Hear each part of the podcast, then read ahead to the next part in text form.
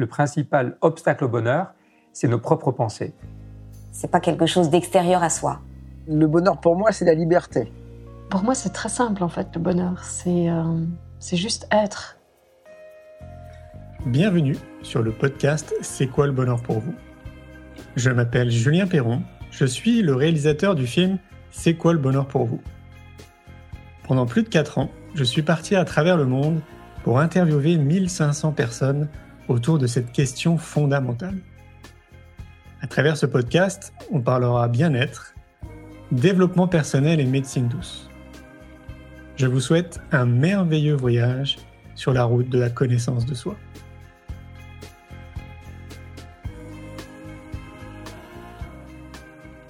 Aujourd'hui, j'ai le plaisir de recevoir Charles Martin Krum. Charles est chercheur en psychologie positive, expert scientifique pour de nombreuses revues nationales ou internationales. Il compte de nombreuses publications, articles, chapitres d'ouvrages et ouvrages, ainsi que de nombreuses communications scientifiques en tant qu'invité. Maître de conférences à l'Université de Bretagne occidentale, enseignant associé à l'Institut de formation en éducation physique et sportive d'Angers et intervenant à l'École normale supérieure, membre des jurys de concours de recrutement des professeurs et des agrès d'éducation physique et sportive, le docteur Charles Martin Krum a enseigné l'éducation physique et sportive pendant 18 ans au sein d'établissements scolaires difficiles. Je vous souhaite une belle écoute. Bonjour. Merci de, m'accueillir. Alors euh, aujourd'hui, je suis de retour à Paris, euh, tu sais, pour le documentaire que je réalise sur le bonheur. Donc euh, comme je t'ai expliqué, j'ai fait 200 000 km, plus de 1500 interviews, et me voilà de retour à Paris. Alors, c'est quoi le bonheur pour toi? C'est... c'est quoi le bonheur? Ça, c'est un vaste sujet. Je dirais c'est un, état d'âme au quotidien où on se sent bien. Donc euh, c'est quelque chose qui, dont on peut considérer que c'est relativement stable. En tous les cas, pour moi, il y a des choses qui sont relativement stables. Voilà. Puis il y a une partie qui fluctue aussi euh, en fonction des événements qui nous arrivent euh, dans la vie. Donc, quand on a une bonne nouvelle, bah, il y a des choses qui bougent. Des mauvaises nouvelles, bah, ça bouge un peu dans le négatif, mais ça revient à un niveau qui fait que bah, on se sent bien et on trouve, on fait des choses qui ont du sens pour soi personnellement, euh, j'aurais tendance à considérer que c'est des choses aussi euh, dont, dont je pense que ça va avoir une utilité pour d'autres personnes aussi. Euh, ça, ça donne du sens à ma vie. Donc ça, le fait d'être au service des autres, le fait de faire des activités bénévoles aussi, rendre service et puis, puis prendre du plaisir, surtout avec les personnes qui me sont proches, quoi, avec ma famille, mes enfants, ma conjointe. Ça, c'est vraiment important. Les amis aussi. Euh, donc le bonheur, c'est partager des moments avec ces personnes-là, ça c'est sûr. C'est quelque chose auquel tu avais déjà réfléchi ou euh, c'est euh, ton évolution personnelle qui t'amène à avoir cette définition aujourd'hui? J'aurais tendance à dire que c'est l'histoire personnelle. L'histoire personnelle quand on perd des choses, par exemple oui, voilà, quand on perd, on a un sentiment de perte, puis du coup on se dit, bah tiens, ce qui reste, euh, finalement, c'est faut en prendre soin, quoi. Donc euh, du coup, euh, on apprécie peut-être mieux les choses après un problème de santé, par exemple, ou après des, des, des, des, aléas de la vie, on va dire. Et donc c'est en vieillissant, c'est en grandissant, en étant confronté à la vie, tout. Est-ce que tu peux nous expliquer un peu ton parcours? Parce que j'imagine qu'il y a des gens qui ne te connaissent pas. Oui, alors j'ai un parcours un peu euh, biscornu. J'étais au début professeur d'éducation physique et sportive pendant 18 ans. Euh, j'étais professeur adjoint. Après, j'ai été chargé d'enseignement, professeur certifié, professeur agrégé. Et puis, euh, euh, ce qui m'intéressait quand j'ai travaillé en lycée professionnel, c'était de voir que j'avais des élèves qui étaient capables de rebondir après des échecs, et puis euh, d'autres, au contraire, qui ont un peu tendance à, s'enfoncer, et puis à être tirés vers le bas. Euh, et du coup, j'ai voulu, je me suis intéressé à trouver des explications à ça. Ça m'a amené à travailler sur la notion d'optimisme.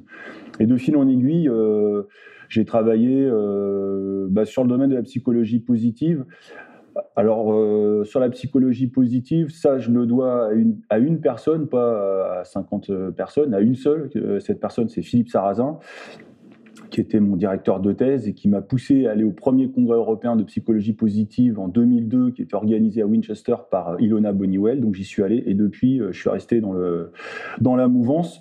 Et, euh, depuis, bah, donc, je me suis toujours intéressé à la notion d'optimisme, comment cette variable interagit avec d'autres variables, comment elle explique d'autres variables, l'importance qu'elle peut avoir pour nous. Donc ça, c'est vraiment un parcours on va dire professionnel qui a démarré en tant que prof d'éducation physique et sportive en 85 et puis 2004 euh, je suis passé euh, maître de conférence à l'université de, Rennes à l'ESP de Rennes plus précisément où je suis toujours euh, à l'heure actuelle. J'ai soutenu mon HDR en, 2013 voilà quoi. Et avant d'avoir cette carrière professionnelle j'étais athlète de haut niveau en aviron donc j'ai été athlète de haut niveau en aviron, j'ai été en, équipe de France, j'étais en préparation olympique pendant une année et j'ai arrêté sur blessure.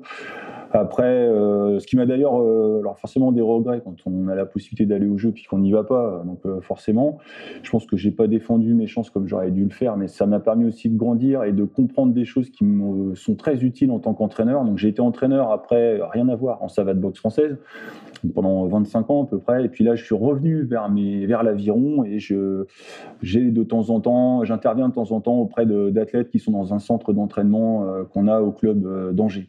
Voilà, donc j'ai une vision assez large par rapport à l'activité physique, qui est au départ donc l'activité physique, la performance sportive, le, mon domaine de prédilection, quoi, avec le versant psychologique de la performance.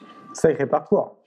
Oui, c'est un parcours euh, vraiment, vraiment euh, biscornu pour en arriver où je suis maintenant. Et j'ai la chance de faire partie de ces gens qui ont la possibilité de choisir ce qu'elles veulent faire euh, sur le plan professionnel. Et je fais des choses qui me passionnent.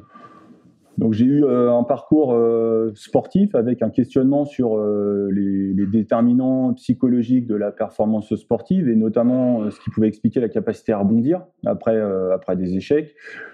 Et puis forcément, ça a aussi été un travail d'introspection, puisque moi, euh, après euh, la blessure que j'ai eue avant les Jeux de Los Angeles, j'ai pas su revenir euh, après. Alors pour X raisons, bien sûr, hein, c'est toujours très complexe. N'empêche que moi, j'ai pas su revenir. Donc ça m'a amené à faire un travail d'introspection. Et puis après, j'ai travaillé avec différents types de cadres théoriques, ce qui m'a amené à travailler, par exemple, à partir de 1997 avec Martin Seligman. J'ai eu la chance de pouvoir commencer à échanger avec lui à cette époque-là sur la notion de style explicatif. Et depuis, je suis resté en contact avec lui. J'ai été en contact avec Christopher Peterson, qui est malheureusement décédé maintenant. Et euh, ça m'a permis euh, effectivement d'avancer euh, dans, mes dans mes travaux. Et après, au fil des rencontres, puisque les congrès, des choses comme ça, c'est justement la, richesse qu'il y a, c'est de rencontrer des personnes. Et là, bah, j'ai rencontré des personnes qui sont fantastiques, quoi. que ce soit bah, Barbara Fredrickson, Bob Valran.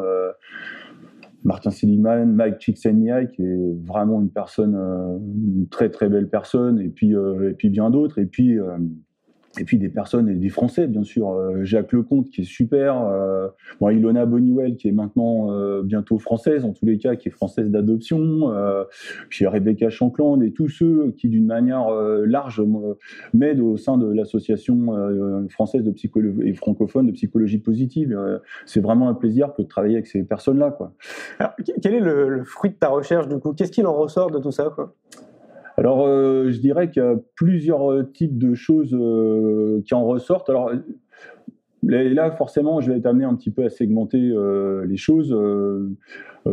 Moi, mon corps de métier, c'est quand même le fait d'avoir été enseignant, et je considère mon métier comme étant forcément focalisé sur la recherche de solutions pour les enfants. Comme j'ai été prof en lycée professionnel industriel, donc forcément avec des élèves qui très souvent ne choisissent pas cette filière-là, ou en collège de réseau d'éducation prioritaire, j'ai été confronté à des élèves qui étaient un peu en difficulté ou en souffrance. Donc euh, forcément, euh, les lectures, les rencontres, euh, les travaux de recherche m'ont conduit à avoir une vision plutôt bienveillante de l'école et à savoir comment faire pour trouver des solutions pour accompagner les enfants. Et là, bah, les travaux, par exemple, d'Ilona Boniwell m'ont marqué sur la notion de recherche des forces de caractère chez les élèves, essayer de se focaliser sur ce qui va bien chez eux, de manière à faire en sorte que ce qui va bien leur permette de s'en sortir par la suite. Ce qui change complètement du discours qu'on a à l'heure actuelle en France où quand un élève à 15 sur 20, souvent on se focalise plutôt sur les 5 points perdus que sur les 15 points gagnés, tout en cherchant à faire en sorte que l'élève prenne confiance en lui. Donc ça, ça va pas. Mais ça m'a aussi amené au niveau de l'entraînement à me questionner, c'est-à-dire que est-ce que un plan d'entraînement, euh, est-ce que c'est chercher chez l'athlète à corriger tout ce qui va pas? Et, du, et toujours dans l'optique de lui faire prendre confiance en lui, de le faire progresser, euh, alors que si on pointe sur ce qui va pas, c'est pas ça qui va l'aider à prendre, à prendre confiance. Donc du coup, ça m'a amené à prendre du recul par rapport à mes pratiques et puis à modifier, à ajuster. J'aurais tendance à dire que du coup, euh, ce que j'en retiens, c'est la notion de temporalité.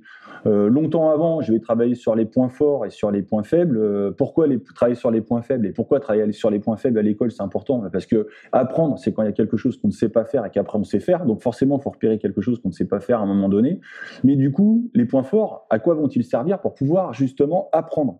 Et ça, que ce soit dans le domaine scolaire ou dans, le domaine euh, sportif. Dans le domaine sportif, par exemple, c'est euh, identifier ses points forts et créer les conditions euh, de les utiliser ou apprendre à utiliser ses points forts pour corriger les éventuels points faibles. Mais n'empêche que ça change complètement, de mon point de vue, sur la philosophie de l'entraînement, mais aussi sur la philosophie de, de l'enseignement. Alors, il ne s'agit pas non plus de dire que tout va bien dans le meilleur des mondes. C'est pas du tout ça. D'ailleurs, c'est bien ce que j'ai dit quand on apprend, c'est bien qu'il y a quelque chose qu'on ne sait pas faire, et donc il a bien fallu le, pointer ça, qu'il y avait quelque chose qu'on ne savait pas faire.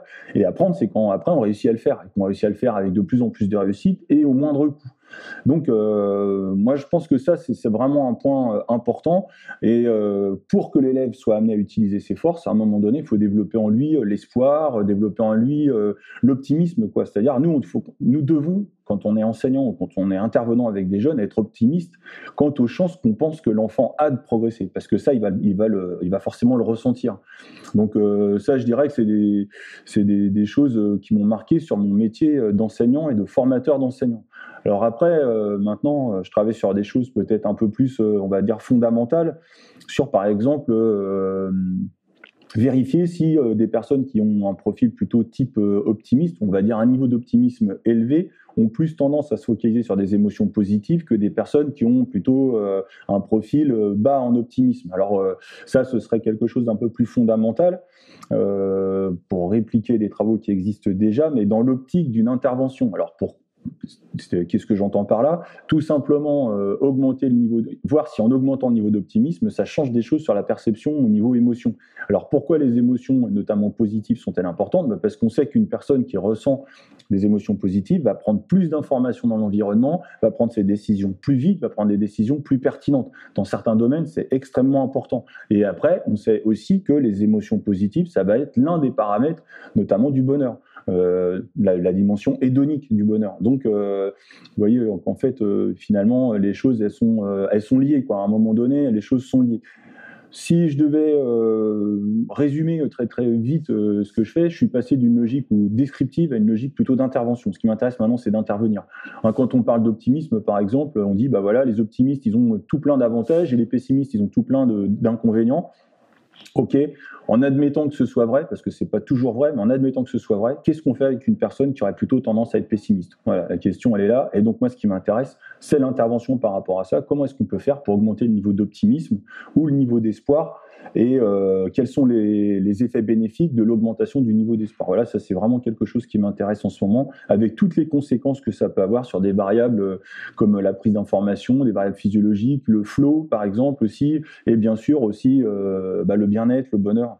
et le flow, on sait qu'il y a une relation aussi flow-bien-être. C'est clair, donc ce qui veut dire qu'on peut considérer qu'il y, a des outils pratiques qui pourraient nous permettre de tendre vers le bonheur?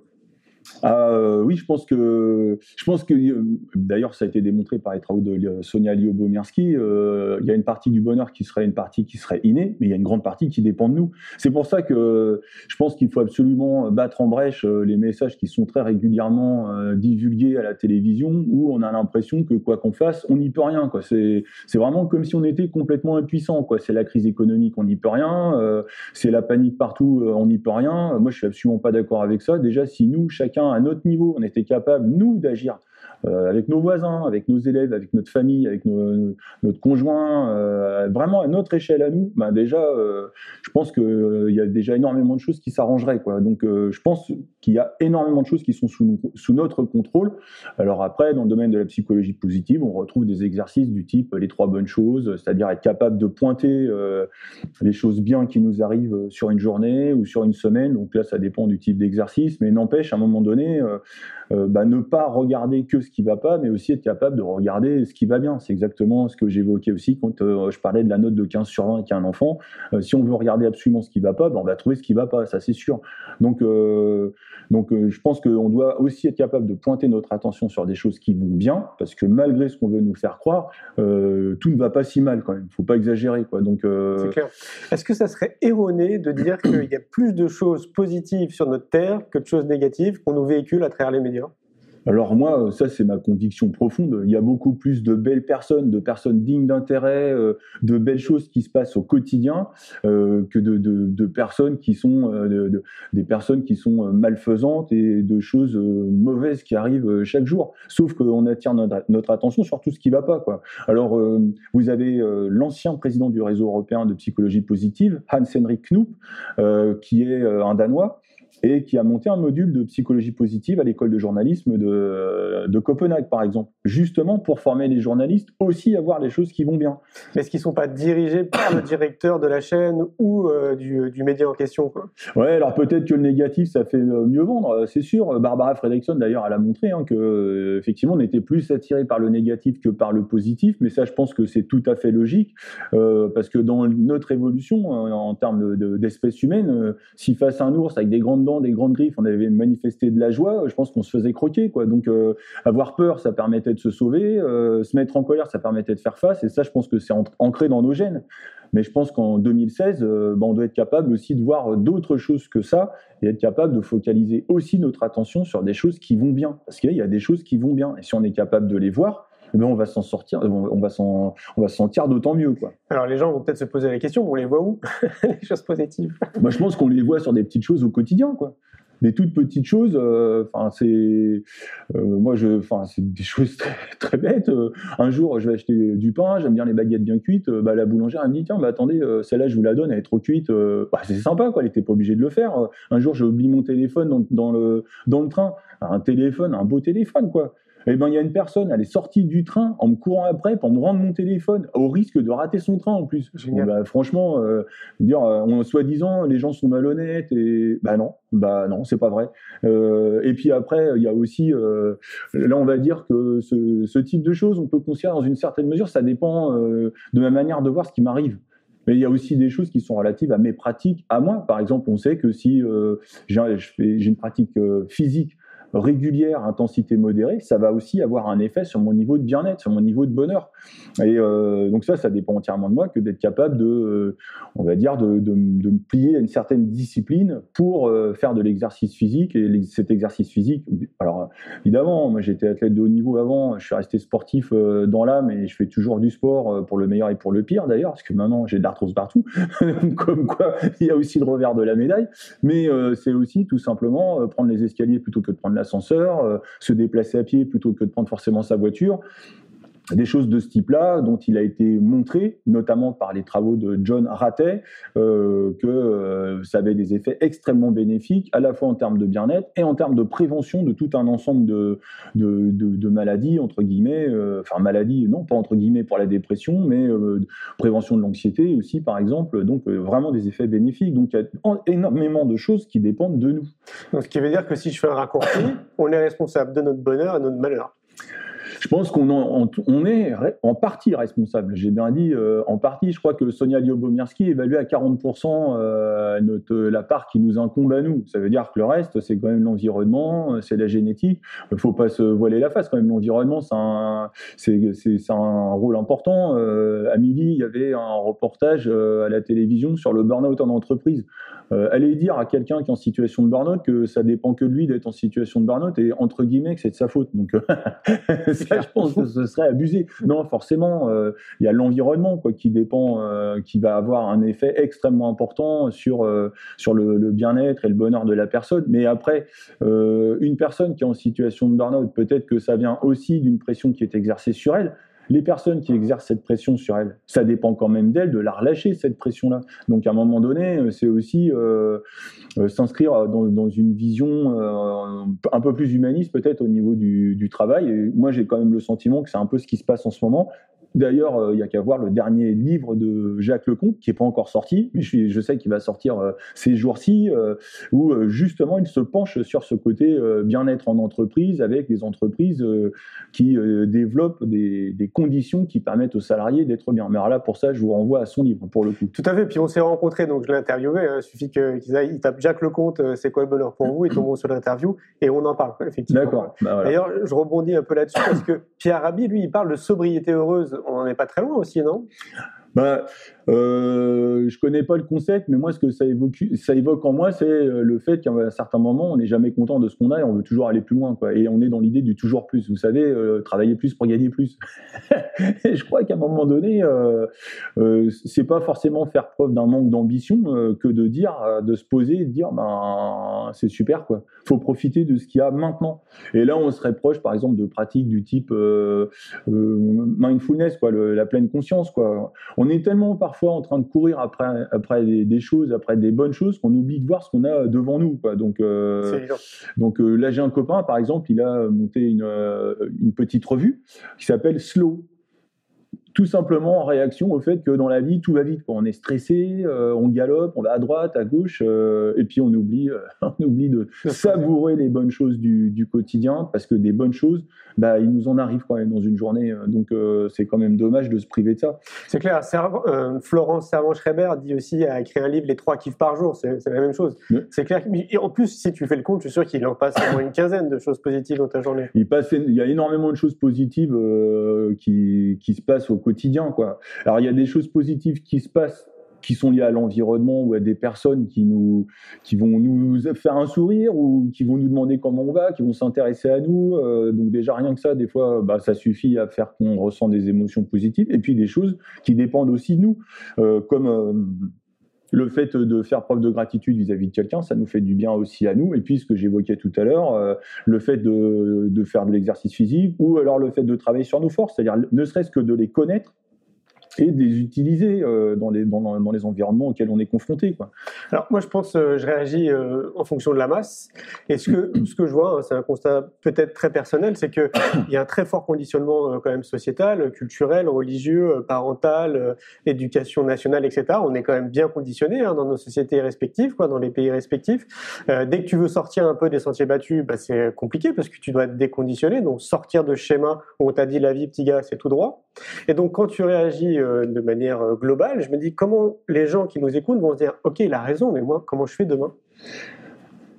Alors, euh, ça, là, on, est, vraiment pile poil sur une problématique, euh, pour moi, qui serait effectivement liée aux valeurs euh, qu'on a.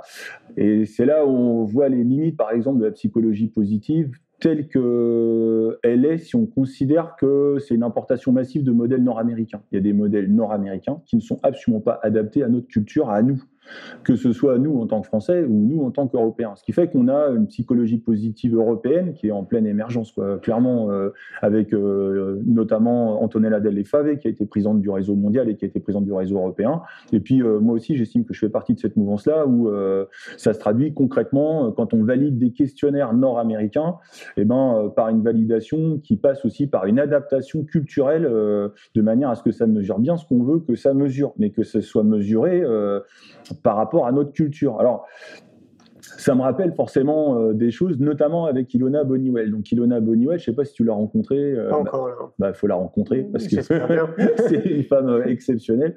Il faut savoir que c'est quand même un précurseur en Europe. Celle qui a monté le premier master européen de psychologie positive appliquée, c'est elle qui a monté le réseau européen de psychologie positive. Donc euh, voilà, elle est basée juste à côté de Paris. hein. Elle est à Mantes-la-Jolie et c'est vraiment une femme exceptionnelle. Donc ça, je te laisserai la découvrir. Ça fait, je la connais depuis 2002. On s'est rapproché euh, petit à petit parce qu'elle est venue habiter en France.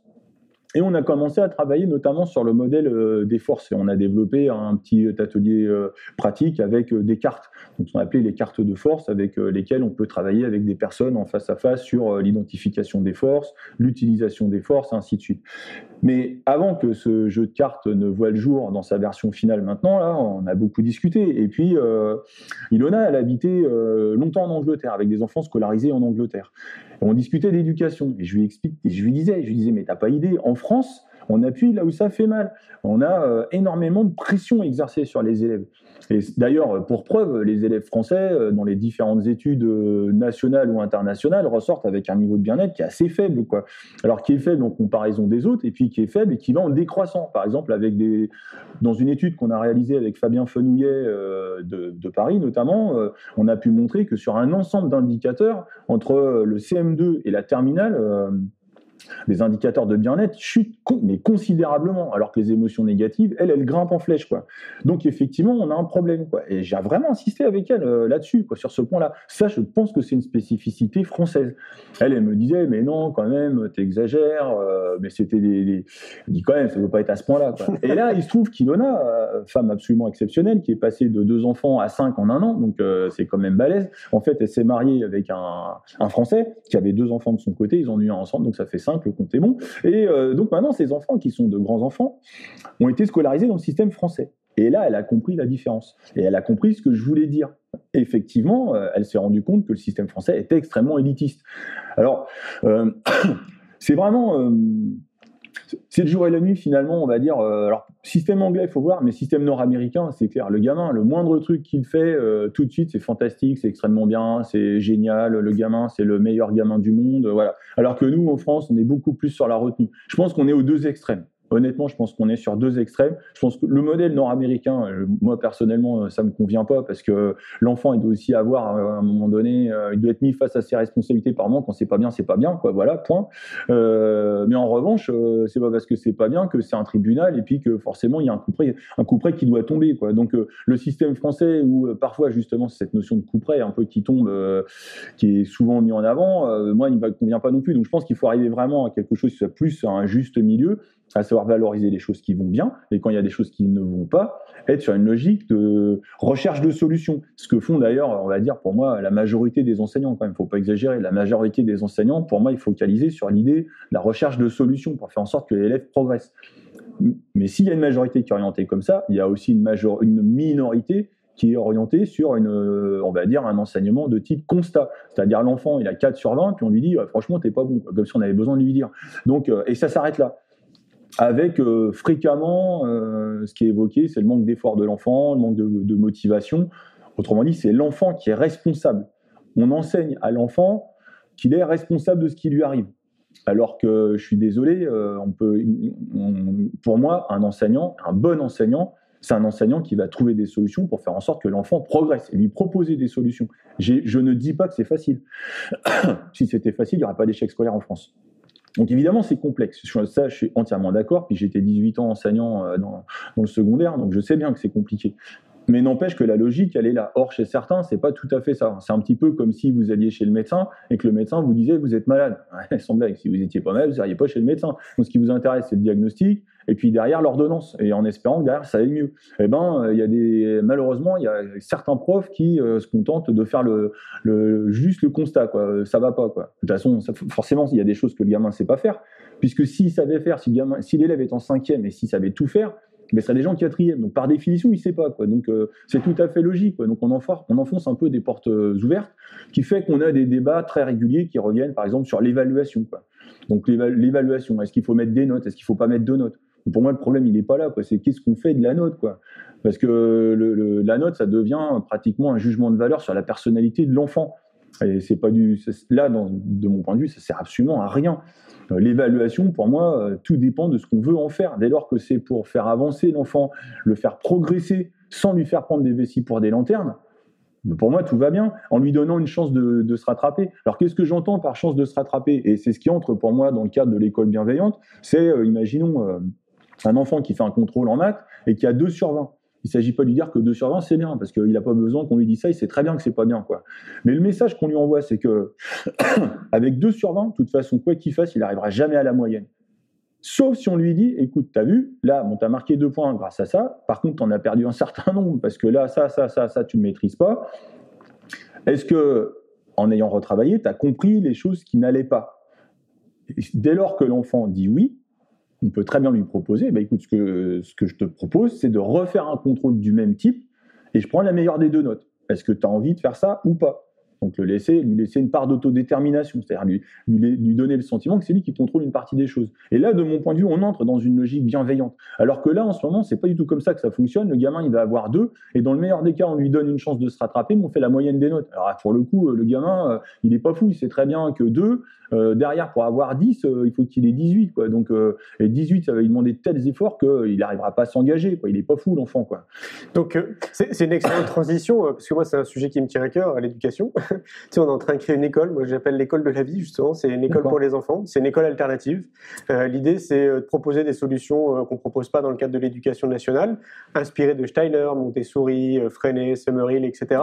Donc, c'est intéressant pour moi d'avoir ton feedback, justement, toi qui as été 18 ans au cœur de l'éducation. Est-ce que tu penses que c'est une bonne idée de, proposer un nouveau modèle euh, en termes d'éducation? Alors, moi, ce qui me, moi, je trouve que c'est une bonne idée sachant que malheureusement, euh, au fil du temps, euh, on a l'impression que l'histoire, euh, c'est un peu une boucle qui se reproduit et qu'on oublie des choses qui ont été faites. Et moi, ça, je trouve ça parfois un peu triste, quoi, parce que justement, Maria Montessori ou Steiner ou Célestin Freinet ou les Libres Enfants de Summerhill, il y a énormément de choses qui ont été produites dont on, la, on va dire, dont l'efficacité a pu être attestée, quoi, avec des. Et alors attestée en termes de quoi maintenant? Parce que c'est aussi s'accorder là-dessus. Attestée en termes de qualité de vie pour l'enfant et puis euh, de, de, de, qualité des apprentissages, quoi, parce que c'est quand même ça le but du jeu à l'école. Et euh, malheureusement, il y a des, des, pratiques qui se perdent et on est euh, sur une école super super élitiste malgré ce qu'on va en dire. Alors surtout au collège. Je pense que le maillon faible, c'est surtout au niveau du collège. Les profs des écoles font quand même globalement un super travail. Après, il y a le collège où c'est très élitiste, et puis après, le lycée, euh, entre guillemets, les dés sont joués. Donc, euh, alors, euh, moi, je trouve que ce serait effectivement quelque chose d'intéressant. D'ailleurs, ça va un peu dans le sens du livre qu'on vient de publier avec Ilona Boniwell pour des ados motivés, les apports de la psychologie positive, où justement, on fait un petit peu, alors à la fois une recension de choses qui existaient, une recension très brève, parce que chez Audi Jacob, ils ont voulu quand même qu'on fasse que cette partie-là soit la plus courte possible, mais la partie qui est publiée, ce n'est qu'une partie de tout ce qu'on avait recensé comme travaux. Et puis derrière, les apports réels de la psychologie positive, donc des choses vraiment novatrices. Et puis derrière aussi euh, des choses qui sont revisitées, des choses qui existaient déjà, mais qu'on a voulu revisiter euh, pour les remettre un peu au goût du jour. Et c'est vrai qu'en France, malheureusement, on est sur un système de punition-récompense beaucoup.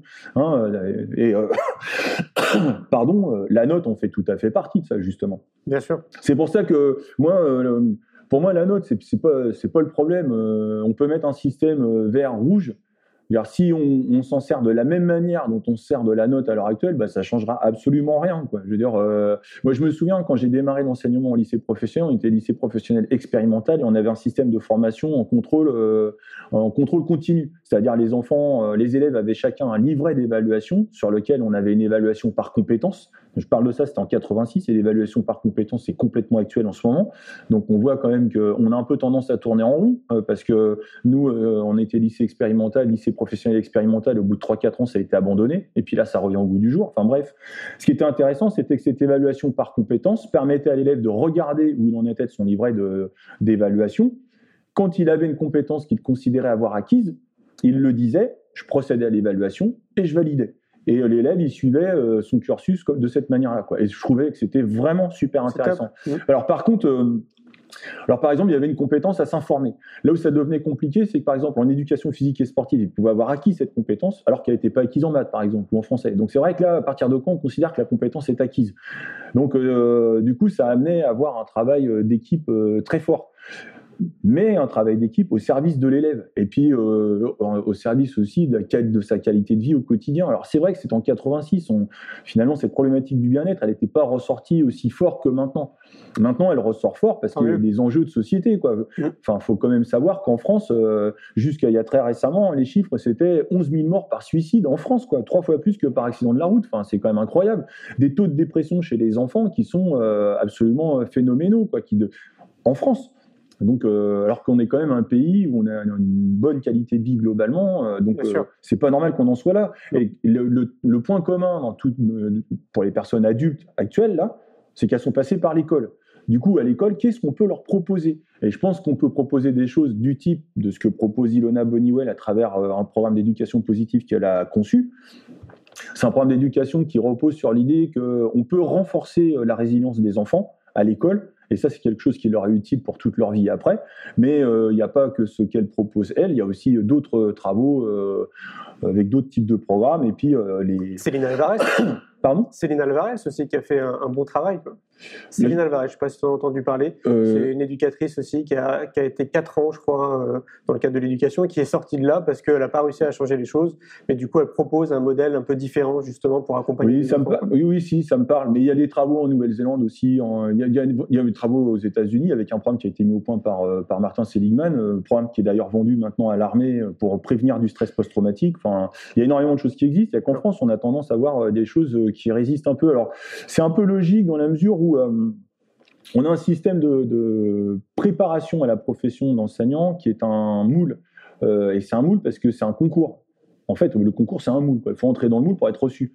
Et euh, du coup, on a pas mal d'étudiants qui ont du mal à prendre du recul aussi par rapport à ce moule. Alors, ce qui fait que, enfin, moi, ça m'est arrivé d'avoir des étudiants de l'école normale supérieure éducation physique et sportive en cours et de les amener à chercher à développer leur esprit critique. Ils sont incapables de développer un esprit critique. C'est-à-dire que très clairement, euh, quand on est fonctionnaire, euh, enseignant, fonctionnaire, euh, donc on a une mission de service public, on doit respecter des textes, donc les textes qui nous disent ce qu'on doit enseigner, pas forcément comment, mais ce que l'on doit enseigner aux élèves, de manière à ce qu'un élève qui a le bac qui a une 15 en EPS à Rouen, euh, bah, il est aussi 15 par exemple à Montpellier. C'est pas parce qu'on change de, de- d'académie que forcément la note elle change. euh, elle change, donc c'est pour ça qu'il y a des textes officiels qui régissent les épreuves d'éducation physique et sportive, donc ils doivent à la fois être capables, de mon point de vue, de connaître les textes sur l'éducation physique et sportive, mais pas que, sur aussi euh, sur l'école, les nouveaux textes qui sortent sur le nouveau collège par exemple, où là il y a une, carte à jouer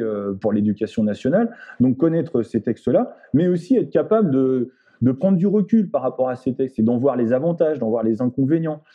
C'est-à-dire que tout en restant dans ce qu'on attend d'eux, être capable de se montrer créatif pour permettre aux élèves d'atteindre les objectifs qu'on attend.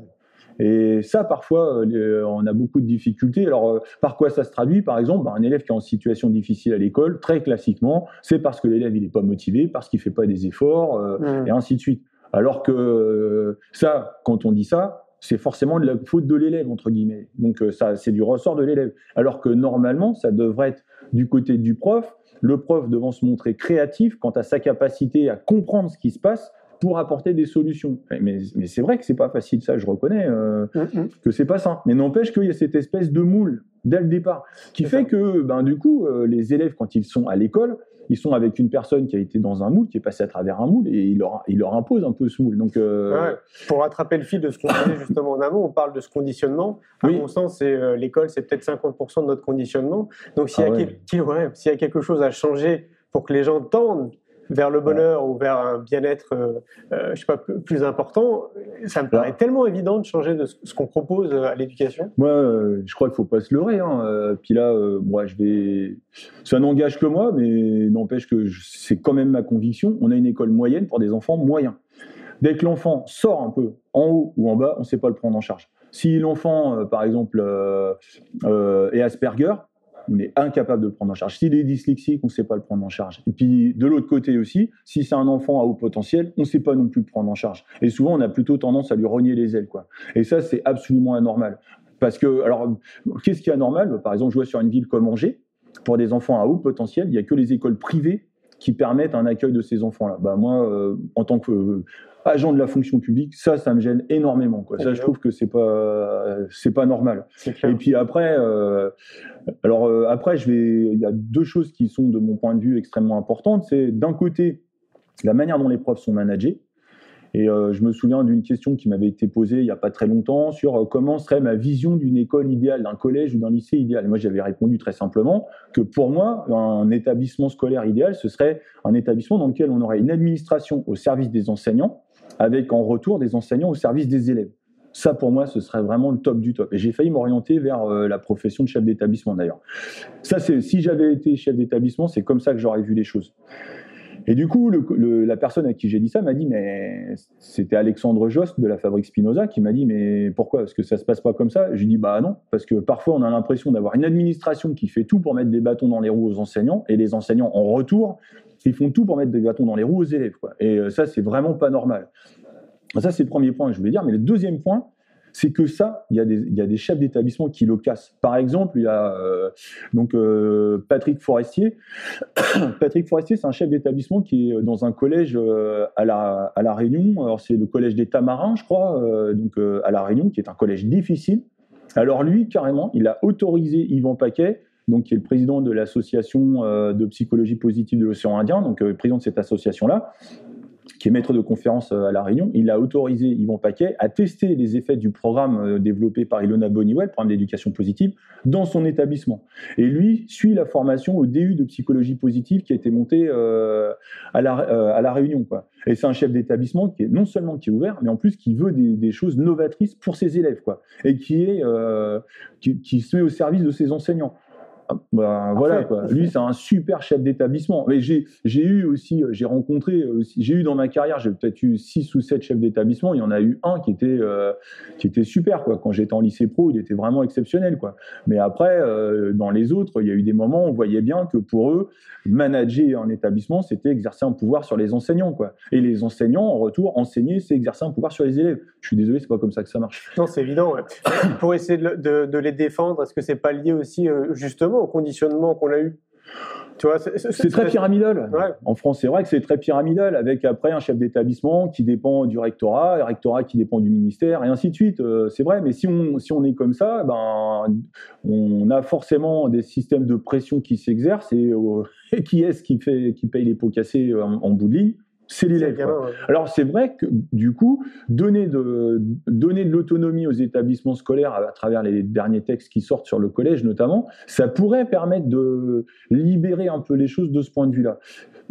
Après, euh, enfin, je pense qu'il faut être optimiste par rapport à la manière dont ces réformes vont être accueillies à la fois par les enseignants et puis par les, chefs d'é- d'établissement. Euh, voilà, je pense qu'il faut jouer la carte à fond euh, parce que je crois que pour un enseignant, être au service des élèves, c'est absolument déterminant. Moi, c'est ce que je dis à mes étudiants. Je leur dis, si vous n'étiez pas là, je ne serais pas là. La dernière fois, c'est vrai, c'est pas facile. On en fit euh, 200 étudiants. Alors, je leur ai dit, ma plus belle histoire d'amour, c'est vous. C'est vrai, si vous n'étiez pas là, je serais pas là.